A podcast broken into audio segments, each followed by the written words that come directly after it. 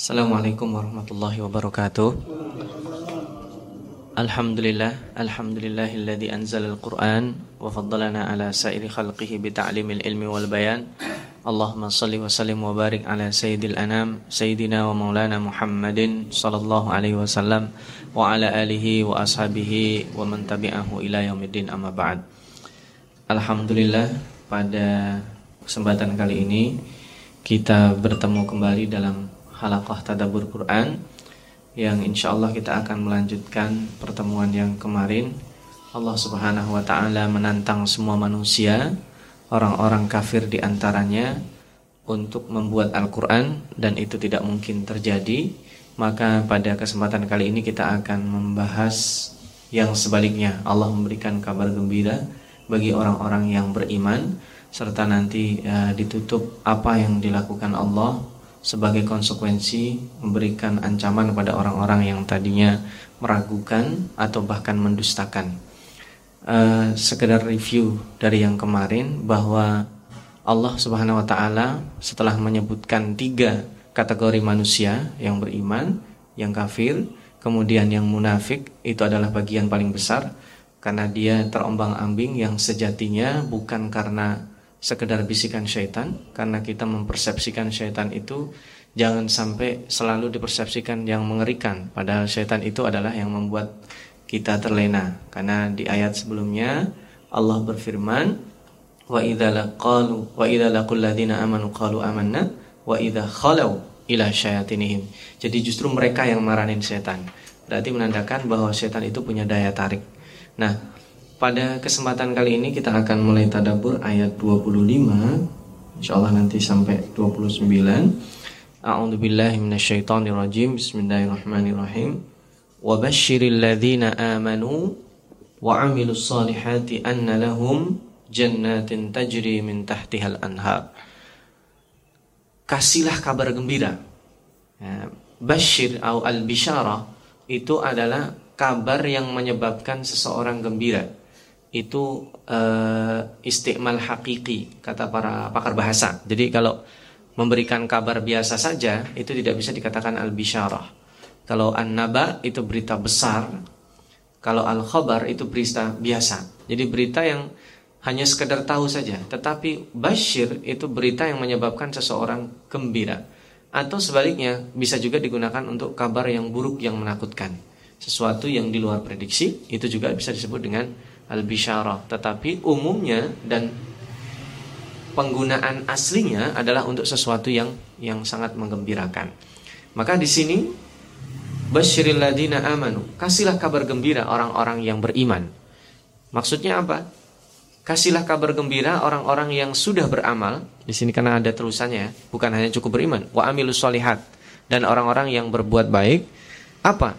Annalahum jannat bahwa mereka akan disediakan taman-taman. Jannat itu sekali lagi adalah uh, kumpulan dari tumbuh-tumbuhan yang uh, rindang. Jadi dalam bahasa Arab itu ada istilah yang serupa disebut dengan hadiqah atau bustan, taman. Jadi kalau di depan rumah kita ada pertamanan itu tidak bisa disebut dengan jannah. Uh, itu baru disebut hadiqah atau bustan. Ini hadiqah itu taman biasa. Tetapi kalau jannat itu kumpulan dari taman-taman. Ya, kayak di kita di sini taman mini lah. Nah, taman mini itu bukan mini. Nah, itu baru jannat.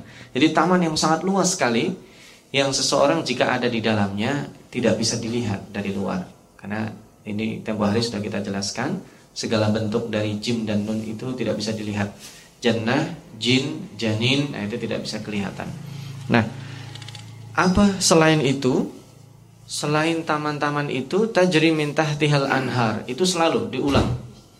Allah jarang atau bahkan tidak pernah tajri min tahtiha nahar. Selalu anhar. Karena sungai-sungai yang mengalir di bawah taman-taman itu itu tidak satu. Ada sungai dari air yang jernih, air yang jernih yang tidak berubah, ada sungai dari arak, ada sungai dari susu, ada sungai dari madu dan sebagainya segala bentuk minuman itu digambarkannya sungai. Tetapi ingat, ini karena surga itu sesuatu yang tidak bisa dibayangkan, Mala ainun ro'at tidak bisa dilihat. Ma udunun sami'at tidak bisa didengar.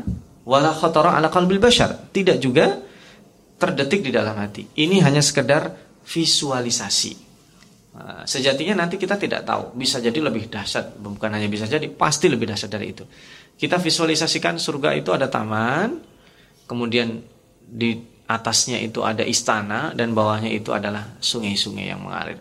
Silahkan kita bayangkan seperti apa. Itu yang disebut dengan dengan uh, al-fannut taswiri fil Quran atau mukjizat visualisasi. Kita disuruh membayangkan seolah-olah kita nonton bioskop, nonton film. Jadi surga itu seperti apa? Ini bayangan yang diberikan Allah. Pada hakikatnya kita tidak tahu dan lebih dari itu. Nah, yang menarik Allah memberikan sifat seperti ini. Kullama ruziku minha, setiap mereka dikasih buah-buahan, mereka mengatakan min thamaratin rizqa qalu hadzal ladzi ruzikna min qabl. Pada saat siang, siang hari kita makan nanas, makan jeruk. Loh, ini buah kayaknya udah kemarin kita makan. Tetapi begitu mereka coba, oh rasanya lain. Itu nikmat surga. Karena manusia itu biasanya kalau dia minum pertama buka puasa, orang kalau belum belum uh, karena mau puasa ya, belum dia datang waktu buka, semuanya dia inginkan. Ada kolak, ada es, ada cendol, ada semuanya. Tapi begitu kesentuh yang pertama, itu yang lainnya jadi minatnya berkurang. Itu manusiawi. Itu di dunia, tetapi surga tidak. Ini kolak yang saya minum kemarin juga, tetapi rasanya lain. Kulama ruziku minha min thamaratin rizqan qalu hadzal ladzi ruzikna min qabl. Sudah ada secara fisik di hari-hari sebelumnya, tetapi rasanya lain. Jadi itu adalah kenikmatan non fisik, fisiknya sama, tetapi kenikmatan non fisiknya lebih dari itu. Dan itu bisa terjadi di dunia. Orang-orang yang bisa seperti itu adalah orang-orang yang bersyukur. Ya kan? Kita hari ini bekerja masuk kerja yang sama tetapi lebih bersemangat. Itu pada hakikatnya spiritnya penduduk surga. Kita hari ini berinteraksi dengan keluarga kita seolah-olah lain dengan kemarin. Itu spiritnya eh, orang-orang uh, yang beriman dan harusnya seperti itu. Orang-orang yang beriman itu ke depan harinya lebih baik dari sebelumnya. Nah kalau dia ketika di dunia itu spiritnya seperti itu, Allah ingin memberinya, balasannya juga demikian. Kan nggak adil kalau seandainya sebenarnya adil-adil saja, tetapi Allah menginginkan bahwa kamu sudah berusaha setiap hari memperbaiki hari-harimu, maka balasannya adalah sekarang diberikan buah-buahan dan semuanya. Di sini thamarat karena judulnya jannah, surga. Nanti di, di ayat lain itu ada wa masakin atau tempat-tempat hunian yang asri. Itu nanti ditambahnya uh, dan lain sebagainya. Nah, wa utubihi mutasyabiha tadi sudah ya dan diberikan yang sama. Walahum fiha azwajun mutahharah. Ini kalau tafsiran letterleknya seolah-olah surga itu yang dibahas laki-laki saja. Padahal lebih dari itu. Walahum fiha azwaj dan mereka mendapatkan pasangan. Jadi ini kan uh, secara secara arti bahasa azwaj itu adalah pasangan. Jadi tidak ditentukan jenis kelaminnya. Tetapi karena lahum di sini adalah orang-orang yang beriman, tetapi lebih umum itu lebih bagus. Baik yang laki-laki maupun yang beriman, mereka akan mendapatkan balasan yang sama, pasangan yang hidup. Yang punya pasangan di dunia ataupun yang tidak, yang punya istri atau yang tidak, yang cerai hidup atau yang cerai mati, Semuanya, nanti semuanya tidak ada orang yang tidak punya pasangan. Walahum fiha azwaj. Dan kata-kata azwaj itu mahal harganya di dalam Al-Quran. Seseorang dikatakan zauj itu kalau sudah betul-betul adanya keserasian dari semua aspek. Lihat Nabi Nuh, lihat Nabi Lut, itu istrinya tidak disebut zauj. Disebut imro'ah. Daraballahu mathalan lilladina kafaru imro'ata Nuh. Karena tidak ideal Nabi Nuhnya baik, istrinya nggak baik. Nabi Lutnya baik, istrinya nggak baik. Atau sebaliknya, suaminya nggak baik, istrinya baik. Itu juga tidak disebut dengan pasangan. Disebut hanya imro'ah. Dua-duanya, kalau kita di Quran terjemah, itu artinya istri. Baik zauj ataupun imro'ah. Tetapi, imro'ah Lut, no, itu karena tidak ideal dari sisi akhlak. Yang kedua juga demikian. Fir'aun sama istrinya itu tidak sesuai. Tidak ada keserasian. Nah, yang menarik itu kalau seandainya lakinya nggak baik, perempuannya nggak baik, itu juga tidak disebut zauj. Karena pasangan yang sama-sama tidak baik secara kasat mata harmonis, tetapi itu bukan pasangan yang ideal. Tabbat yada abi lahab. Nah, itu contohnya ya. Di situ wamra'atuhu hammalatal hatab. Disebut tidak disebut wazaujuhu karena tidak pasangan yang ideal. Tidak ada seorang pun manusia yang mengatakan kalau lakinya nggak bagus, perempuannya nggak bagus, oh itu pasangan yang ideal. Tidak. Bahkan yang menarik, contoh yang sering dibahas itu adalah Nabi Zakaria. Nabi Zakaria baik dalam surat Ali Imran ataupun dalam surat Maryam, ketika dia mengasuh Maryam, terinspirasi ingin punya anak, dikabulkan oleh Allah, dia kaget. Qala rabbi anna yakunu li ghulam wa imraati aqir. Di situ bukan wa zauji, tapi wa imraati aqir, istri. Dan memang suami istri kalau sudah menikah dan belum di, meskipun dua-duanya baik tapi belum diberikan keturunan, itu juga belum belum ideal. Lihat di dalam surat Al-Anbiya ayat 90 kalau tidak salah. Sebelumnya Allah menyebutkan kalau tadi imra'ah di situ wa wahabna lahu ishaq wa as eh, maaf wahabna lahu Yahya fastajabna lahu dan mereka diberi dia diberikan keturunan dan Allah berkata di dalam surat Al-Anbiya itu wa aslahna lahu zaujah. Jadi setelah dia punya anak baru disebut ideal. Laki-laki yang baik menikahi perempuan yang baik, punya anak yang baik. Keluarga A, keluarga B, C. Kalau semuanya sudah baik itu disebut dengan rekayasa sosial. Kebaikan akan tersebar di mana-mana. Bahkan kalau itu kan untuk khusus Nabi Zakaria. Untuk Imran tidak disebut ideal juga. Kenapa? Imran pada saat istrinya hamil, idqalat imra'atu Imran. Lah Imran itu disebut imra'ah juga. Padahal istrinya orang baik-baik, punya anak seperti Maryam juga baik-baik, bapaknya juga baik-baik. Tetapi kenapa disebut sebagai imra'ah? Karena Imran sudah meninggal. Hmm. Jadi yang paling ideal sebenarnya seorang suami baik, menikah perempuan yang baik, punya anak baik-baik dan bisa menyebarkan, menebarkan rekayasa kebaikan itu. Itu baru ideal. Tetapi hidup di dunia itu bukan tidak ada, sedikit sekali yang bisa ideal. Makanya tidak dalam kehidupan berumah tangga kita sulit mencari yang ideal. Artinya apa? Dalam kondisi apa pun seseorang bisa berdakwah. Entah kondisinya seperti Nabi Nuh, naudzubillah min dzalik, dia bisa berdakwah. Kondisinya seperti Nabi Ibrahim, eh, orang tuanya, kendala dari orang tuanya. Nabi Nuh malah lebih parah, istri dan anaknya. Kondisinya seperti Nabi Yusuf, dia terusir, bisa berdakwah. Di penjara, bisa diperdakwah. Ketika jadi orang pihak kerajaan, bisa berdakwah. Dalam semua kondisi apa pun, dan nanti Allah berikan ganjarannya di surga. Walahum fiha azwaj. Saya lebih cenderung uh, memberikan, uh, meskipun uh, jumhur mufassirin mengatakan di sini walahum fi azwaj itu adalah dan mereka diberikan istri-istri dari bidadari yang uh, suci, mutahharah itu suci secara fisik dan secara non fisik. Secara fisik itu tidak ada orang capek. Suami kalau mau berhubungan dengan istrinya kan tidak selamanya bisa. Kadang datang bulanannya, kadang capek. Di, di surga tidak ada itu istilah itu. Secara fisik tidak ada. Kapan saja mau silahkan. Dan secara non fisik dia itu mutahara, terjaga pendengarannya, penglihatannya, mulutnya tidak ngomong yang macam-macam. Di dunia kan sulit cari seperti itu. Kata Halil Gibran, uh, perempuan yang paling sempurna bagi seorang laki-laki cuma dua. Satu, belum dilahirkan ibunya. Dua, hanya ada di dalam hayalan laki-laki. Eh, jadi nggak ada. Sama juga, laki-laki sempurna bagi perempuan itu juga dua, sama. Belum dilahirkan ibunya, dan hanya ada di dalam bayangan seorang perempuan. Di dunia kita kumpulan manusia-manusia terbatas. Tetapi kalau idealismenya seperti tadi, seperti penduduk surga, hari ini harus lebih baik dari hari kemarin. Sholatnya sama, subuhnya sama, dua rakaat juga. Tetapi kualitasnya beda dengan hari kemarin, itu spirit ahli surga. Nanti dibalasnya Allah juga demikian. Maka di sini dikatakan hum fiha khalidun. Meskipun kekekalan itu milik Allah, tetapi Allah janjikan, begitu seseorang masuk surga dan diridhoi, tidak akan keluar lagi. Sampai kapan? Ya enggak ada istilah sampai kapan, selama-lamanya. Ini. Ini sebenarnya harusnya kita tadaburi pekan lalu. Uh, ini sambungannya. Jadi yang horor selesai, ini sambungannya baru kita pindah tema lain. Nah, tema lainnya itu adalah Allah memberikan permisalan di sini. La yastahi ayyadriba.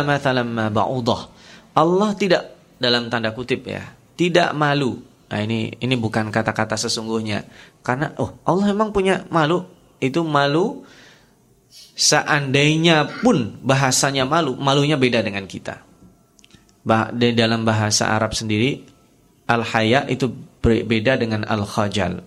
Al-khajal itu malu yang kurang bagus Sementara haya itu malu yang mendatangkan kebaikan. Tidak semua malu itu bagus, tetapi yang dikatakan al-haya uminal iman bukan al-khajal. Kalau khajal itu malu yang menyebabkan seseorang rendah diri dan tidak berbuat. Tetapi al-haya uminal iman fa, e, Nabi Muhammad SAW bersabda di antara pesan nubuah yang pertama adalah apa? Idza lam tastahi fasna ma Seseorang kalau sudah nggak punya malu, silahkan lakukan apa saja. Karena al-haya itu adalah bagian dari iman. Nah, sementara di sini Allah tidak malu dalam tanda kutip itu lain. Kita tidak bisa membuat visualisasi karena ini adalah khalik mencipta. Apa itu kontennya? Allah memberikan permisalan ba'udah. Ba'udah itu nyamuk. Kecil dia. Ba'udah. Bahkan dikatakan di sini fama fauqaha Fama fauqaha itu ada dua pendapat. Allah tidak malu memberikan permisalan untuk menunjukkan kekuasaannya itu dengan seekor ba'udah di sini satu ya, seekor nyamuk kecil. Fama fauqaha ada dua pendapat, ada yang mengatakan fama fauqaha atau lebih di atasnya. Di atasnya maksudnya lebih kecil dari itu bisa diterjemahkan atau lebih besar dari itu. Nyamuk lebih gede dari situ nanti lalat, lebih gede dari lalat apa? Mohon maaf kecoak lebih gede lagi. Terus serangga-serangga yang selama ini kita anggap mengganggu. Allah tidak malu itu. Dan kenapa Allah ciptakan itu? Bagi orang beriman dikatakan di sini wa ammalladzina amanu faya'lamun. Kalau orang kafir wa ammalladzina kafaru fayaqulun. Karena orang yang beriman itu nggak perlu ngomong. Begitu mereka tahu mereka udah tunduk. Orang-orang yang beriman Makanya orang-orang kafir itu lihatlah Namrud. Namrud yang mengaku Tuhan, yang dia bicara dalam surat Al-Baqarah nanti di, di juz ketiga, "Qala ana uhyi wa umid." Kalau Tuhanmu bisa menghidupkan, aku juga bisa menghidupin, bisa matiin. Sini, kalau nggak percaya. Bunuh dia. Ya, dia bisa menyuruh pengawalnya. Tetapi begitu dijawab Nabi Ibrahim, Tuhanku mendatangkan matahari, menerbitkan matahari dari timur, sekarang fa'ti biha minal maghrib fabuhitalladzi kafar. Dia nggak bisa jawab karena itu sesuatu yang sulit di luar dia. Nah, maka di sini Allah nggak malu. Sekarang siapa di antara kita seluruh manusia berkumpul ada yang bisa menciptakan seekor nyamuk? Mohon maaf, nyamuk itu kan berarti ada ada perangkat kehidupan. Kalau manusia bisa dioperasi lah, kalau nyamuknya sakit bisa nggak ditransplantasi jantung misalnya? Nggak ada. Allah bahkan lebih kecil dari itu itu permisalan yang sangat luar biasa. Nabi Muhammad SAW pernah bersabda, Ittaku syirka. Kalian jauhi perbuatan syirik fa innahu akhfa min dabibin namal. Dia lebih kecil daripada mohon maaf kotorannya semut. Maaf Bapak-bapak pernah melihat semut buang air besar atau buang air kecil kan nggak ada. Nah, itu permisalan-permisalan seperti itu tidak membuat Allah dalam tanda kutip sekali lagi malu. Kenapa? Karena itu untuk menunjukkan kekuasaan Allah luar biasa. Nah, bagi orang yang beriman, faya'lamuna annahul haqqu min rabbihim. Orang yang beriman cukup tahu, dia tidak perlu mengatakan apa-apa. Tapi lihat bagi orang-orang yang kafir, wa ammal ladzina kafaru fayaquluna madza aradallahu bihadza. Allah ngapain sih buat nyamuk? Jadi hati-hati kalau kita meskipun guru, ngapain Allah buat nyamuk lagi banyak orang kena DBD, banyak orang malaria, ngapain Allah membuat makhluk seperti ini? Hati-hati ucapan itu kalau ucapan itu mempertanyakan adalah mengingkari ciptaan Allah, kita masuk yang kedua. Kalau hanya sekedar berkeluh kesah, itu memang sifat manusia. Dikasih musim hujan, berkeluh kesah. Kapan panasnya? Dikasih panah, berkeluh kesah. Kapan hujannya? Itu sifat manusia. Maka jangan sampai kita bergeser yang berkata mengeluhkan sifat Allah memberikan permisalan nyamuk itu berubah kita menjadi orang yang kedua, yaitu orang yang mempertanyakan apaan Allah menciptakan nyamuk. Maka di sini dikatakan uh, yang menarik setelah mempertanyakan apa kira-kira Allah punya keinginan menciptakan nyamuk, di sini Allah memberikan penekanan yudillu bihi. Allah menyesatkan orang dengan nyamuk itu kathiron tidak sedikit dan Allah memberi tunjuk, memberi petunjuk dengan sarana itu juga banyak. Kenapa yang didahulukan itu adalah penyesatan bukan petunjuk karena konteksnya membicarakan orang-orang yang mendustakan. Padahal sebenarnya rahmat Allah itu lebih besar daripada siksaannya. Di sini konteksnya kalau kita berbicara sama orang-orang yang memprotes kita, itu biasanya kita secara manusiawi itu mengeluarkan hal-hal yang bisa menyebabkan orang yakin. Maka di, di sini kalau maafnya yang didahulukan, orang-orang yang berbuat dosa tadi mah nggak berasa. Maka yudillu bihi Allah sesatkan dalam artian penyesatan bukan berarti Allah tidak beri petunjuk karena Allah sudah buat ya tempo hari kita membicarakan hudan linnas dalam syahrul Ramadan adalah diunzila fihil Quran hudan linnas petunjuk bagi manusia peta itu sudah disebar sama Allah. Hudan linnas, tetapi yang bisa mengambil dan mau mengambil hanya sedikit. Maka di sini penyesatannya itu adalah nisbahnya bukan Allah yang menghendaki kita sesat. Tetapi kalau memang itu pilihannya ya Allah kasih. Kita minta rizki yang halal dikasih. Tetapi karena kita tidak mau berusaha mencari yang halal, minta yang haram, Allah kasih nggak? Ya kasih aja memilihnya itu. Itu berarti pilihan kita yudillu bihi may yudillu bihi katsira. Maka ditutup di sini wa ma yudillu bihi illa al-fasiqin. Ditekankan lagi sebenarnya yang Allah sesatkan itu hanya orang-orang fasik. Orang fasik adalah orang yang membiasakan diri pada berbuat maksiat. Jadi istilah di dalam Al-Quran itu ada khati, ada fasik, ada zalim, ada mukhti. Kalau mukti itu orang berbuat salah tetapi tidak sengaja atau dia sengaja tapi diikuti taubat. Zalim juga bisa demikian. Karena dia zalim itu paling banyak disebut di dalam Al-Qur'an. Tapi kalau disebut itu dua, fasik dan khati. Khati itu berbuat salah, dia malu untuk mundur.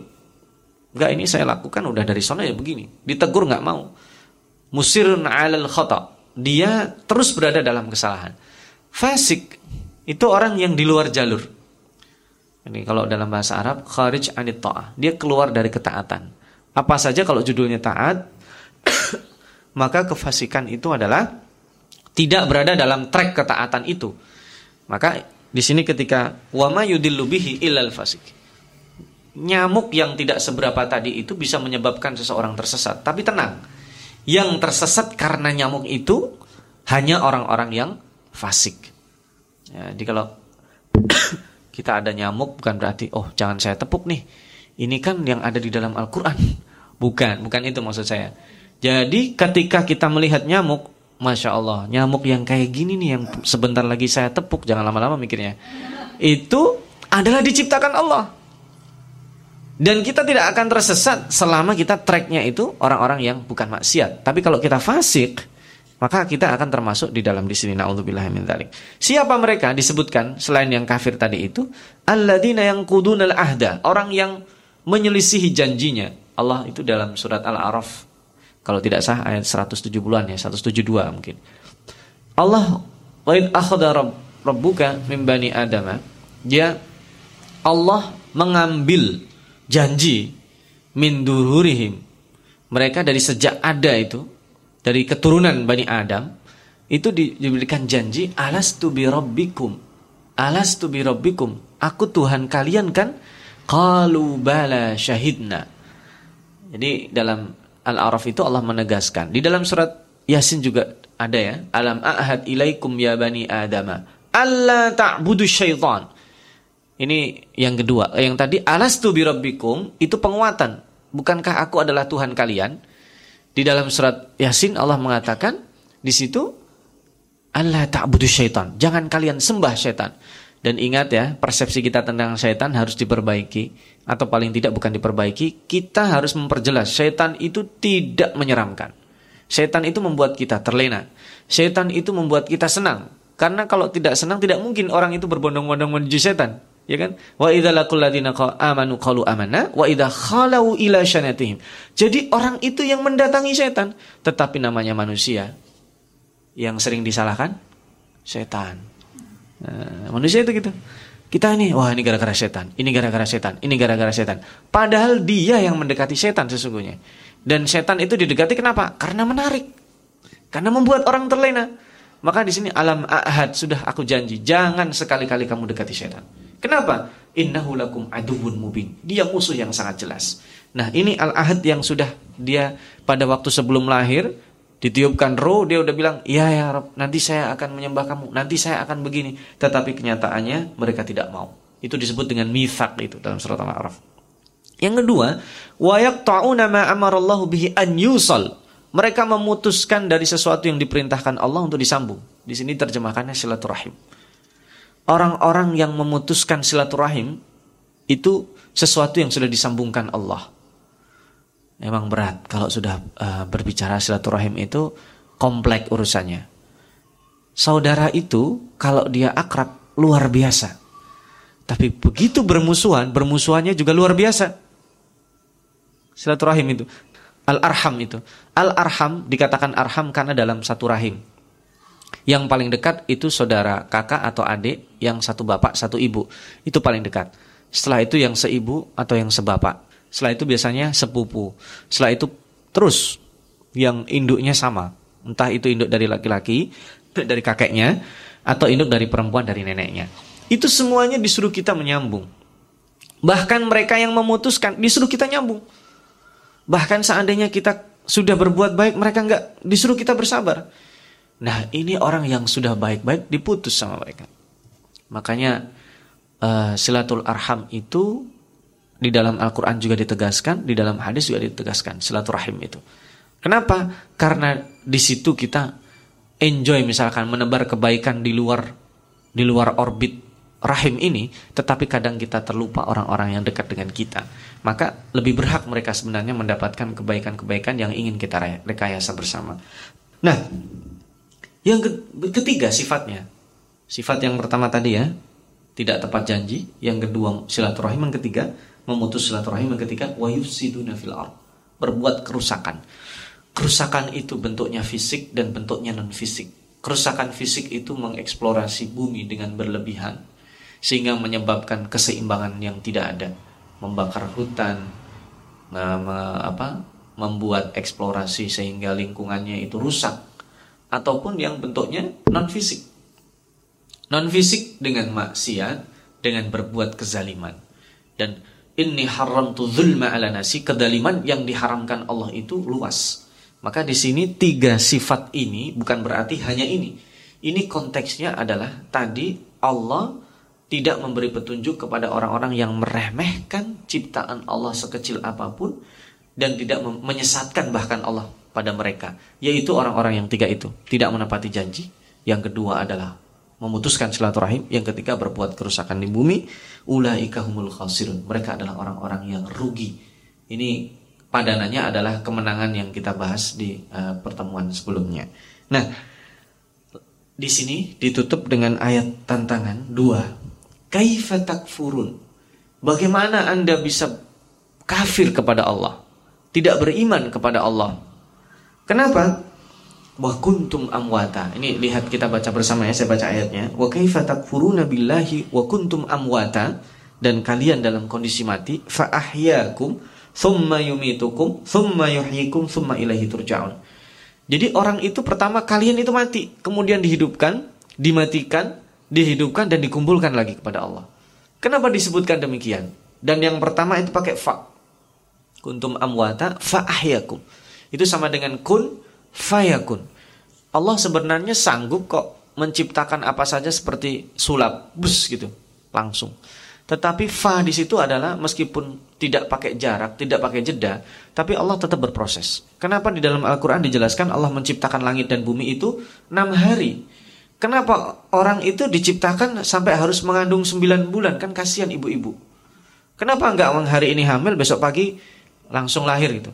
Nanti orang juga bakal ngeluh, kasihan nanti rumah sakitnya lebih parah lagi, sibuk ini saya.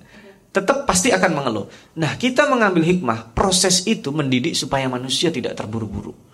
Makanya kata fa yang pertama itu adalah prosesnya cepat, kadang tidak disadari dan itu campur tangan Allah, eh, campur tangan manusia sangat sedikit sekali. Makanya di dalam penciptaan Adam itu Allah yang menciptakan langsung. Tetapi manusia setelah Adam itu ada campur tangan manusia diberikan supaya manusia merasa. Kalau dia hanya sekedar dikasih, dikasih, dikasih, dikasih, nggak merasa dia. Orang mohon maaf, ini anak aslinya darah dagingnya tidak sedikit kok yang membuang, betul kan? Ya, padahal dia ada campurnya, campur tangan dia. Jadi ada usaha dia untuk membuat anak itu. Tetapi itu saja Allah ingin supaya seseorang merasa. Nah, adapun kata-kata thumma, thumma itu dalam bahasa Arab litarahi. Saya bangun tidur, thumma usalli, itu berarti wudhu dulu, gosok gigi dulu. Tetapi kalau orang bangun tidur langsung sholat itu menandakan waktunya entah mau habis dia langsung buru-buru beda tekanannya. Nah thumma ini untuk tertib. Ini setelah mati dari tidak ada dihidupkan. Thumma yumitukum dimatikan. Thumma yuhikum dihidupkan lagi dan dikumpulkan kita menuju Allah swt. Untuk apa kan pasti bertanya kita? Yaitu untuk mempertanggungjawabkan. Ini yang pertama. Yang kedua, siapa sih yang yang yang mengatakan itu? Jadi kalau ini kayak surat Al-Fatihah. Ya. Al-Fatihah itu Bismillah, Alhamdulillah, Ar-Rahman, kemudian Malik Yaumidin. Iya karena. Itu supaya kita tadi ngomongin orang, ya. langsung iya karena hanya kepadamu. Ini juga gitu.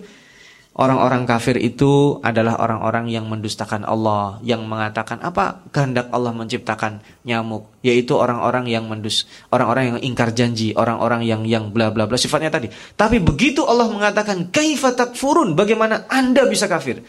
Itu seolah-olah yang disebutkan tadi yang sebelumnya itu orangnya di sini. Sama seperti kalau saya bilang sama mahasiswa saya, mahasiswa yang malas tuh begini begini begini begini begini begini, tiba-tiba terakhir kamu yang malas begini ini seolah-olah tadi yang awal disebutkan itu ada di depannya. Dan itu memang kita disuruh. Kalau ada ayat-ayat Al-Quran, Iqra'ul Quran kama ka'annahu unzila ilaik. Bacalah Al-Quran. Ibnu Mas'ud berpesan demikian. Kalau kita membaca Al-Quran seolah-olah kita yang diajak ngomong sama Al-Quran. Makanya wa kaifa takfurun bagaimana mungkin kita kafir. Nah, baru kemudian dialihkan lagi. Huwallazi khalaqalakum ma fil ardi jami'a. Dia yang menjadikan bagi kamu semua, karena tadi konteksnya manusia, kok bisa ya orang ini kafir kepada Allah, padahal Allah jadikan mafil arti jami'ah. Semua yang di bumi itu untuk manusia. Binatang untuk manusia, sebagian dimakan, sebagian untuk manfaat yang lain. Tumbuh-tumbuhan untuk manusia, untuk obat, untuk buah, untuk sayur, semuanya untuk manusia. Yang dihasilkan dari tambang untuk manusia juga. Tidak ada semuanya yang ada di bumi kecuali untuk manusia. Manusia juga makan di laut ada yang dimakan sama dia, di sungai dimakan juga, di empang dimakan juga. Semuanya untuk manusia, bahkan yang terbang burung dimakan juga sama dia dan boleh. Itu semuanya kenapa bisa kalian itu kafir? Ini kalau konteksnya bersyukur ya. Ditambah lagi sama Allah di sini. Tsummastawa ila sama. Allah itu kan sebelumnya menciptakan bumi. Kemudian ke langit. Jadi sawa as-sama itu artinya menciptakan langit dengan bagus kokoh dalam surat Ar-Ra'd itu di, dijelaskan bi ghairi amadin tarawnaha. Jadi langit itu diciptakan Allah tanpa tiang. Meskipun prakteknya bumi itu bukan bukan satu-satunya hamparan. Kalau para fisikawan mengatakan di dunia ini dipenuhi dengan planet-planet dan bintang-bintang yang kita tidak tahu jumlahnya. Sedangkan langit itu juga wujudnya tidak kelihatan tapi ada. Yang kita lihat itu adalah batas tertinggi kemampuan manusia melihat. Itu bukan langit. Nah, luasnya ini supaya kita tahu bahwa kita dihidupkan di bumi semua untuk kita. Langit diciptakan Allah, itu semuanya juga untuk kita dan ujungnya nanti coba lihat. Wahwa bikulli syai'in alim. Jadi seluas yang tadi itu Allah yang tahu. Wahwa bikulli syai'in alim, Allah yang memberikan kita ilmu bahwa Allah adalah zat atau cipta apa pencipta yang tidak ada batasnya. Jadi sebelum Al-Fakir tutup karena juga waktunya sudah habis, konklusi dari kita yang pertama tadaburi tadi, kelanjutan dari kemarin itu al-bisyarah bagi orang-orang yang beriman, lawan dari orang-orang yang kafir pekan lalu. Kemudian yang kedua, Allah memberikan permisalan untuk menunjukkan kekuatannya dari yang kecil. Apa yang kecil? Nyamuk sampai yang besar. Apa yang besar? Menciptakan bumi dan menciptakan langit. Tidak ada satu orang pun yang mengetahui berapa luasnya langit, berapa luasnya alam semesta. Itu kesimpulannya yang pernah kita tadaburi juga dalam surat Al-Waqi'ah Allah berfirman, "Fala uqsimu bimawaqi'in nujum. Allah bersumpah demi tempat-tempat bintang. Kenapa tempat bintang? Kenapa tidak bintang menjadikan sumpah? Di ayat lain iya, tapi dalam konteksnya di sini karena bintang yang kita lihat kelap-kelip di malam hari itu bukan bintang ternyata. Itu adalah tempat bintang. Bintangnya sudah pergi ke tempat yang lainnya yang baru kita lihat 10 40 eh, bulan, 50 bulan yang akan datang, ada yang 100 tahun, 200 tahun, ada yang seumur hidup kita tidak pernah melihatkan melihat bintang yang diciptakan Allah untuk menandakan keluasannya. Jadi Allah tidak pernah malu memberikan kita teguran dari yang kecil sampai dari yang besar. Jangan sampai teguran Allah ketika besar datang kita kafir, Allah akan murka di situ. Makanya di sini bahasa yang kedua itu bisa disebut dengan bahasa murka. Gimana kalian bisa kafir? Allah yang menjadikan langit, Allah yang menjadikan bumi itu adalah teguran yang sudah sangat besar. Makanya kalau kita ditegur sakit ringan, itu artinya Allah masih sayang. Itu seperti bagaikan Allah negur kita dengan nyamuk. Tapi begitu kita dapat musibah yang sangat besar, kita introspeksi dulu, musibah ini teguran atau cobaan. Kalau cobaan siap ya Rob. Kalau teguran segera kita harus bertobat kepada Allah. Ini yang bisa Al-Fakir sampaikan dalam uh, tadabur kesempatan kali ini. Kebetulan temanya juga sudah uh, putus. Uh, pertemuan selanjutnya kita membicarakan tentang penciptaan Allah terhadap manusia, yaitu Adam. Uh, itu saja dan uh, jika ada yang mau ditanyakan nanti bisa dilanjutkan. Untuk sementara Al-Fakir cukupkan. Aku lu qauli hadza ja'alanallahu iyyakum minal ladzina yastami'una al-qaula fayattabi'una ahsana. Wassalamualaikum warahmatullahi wabarakatuh.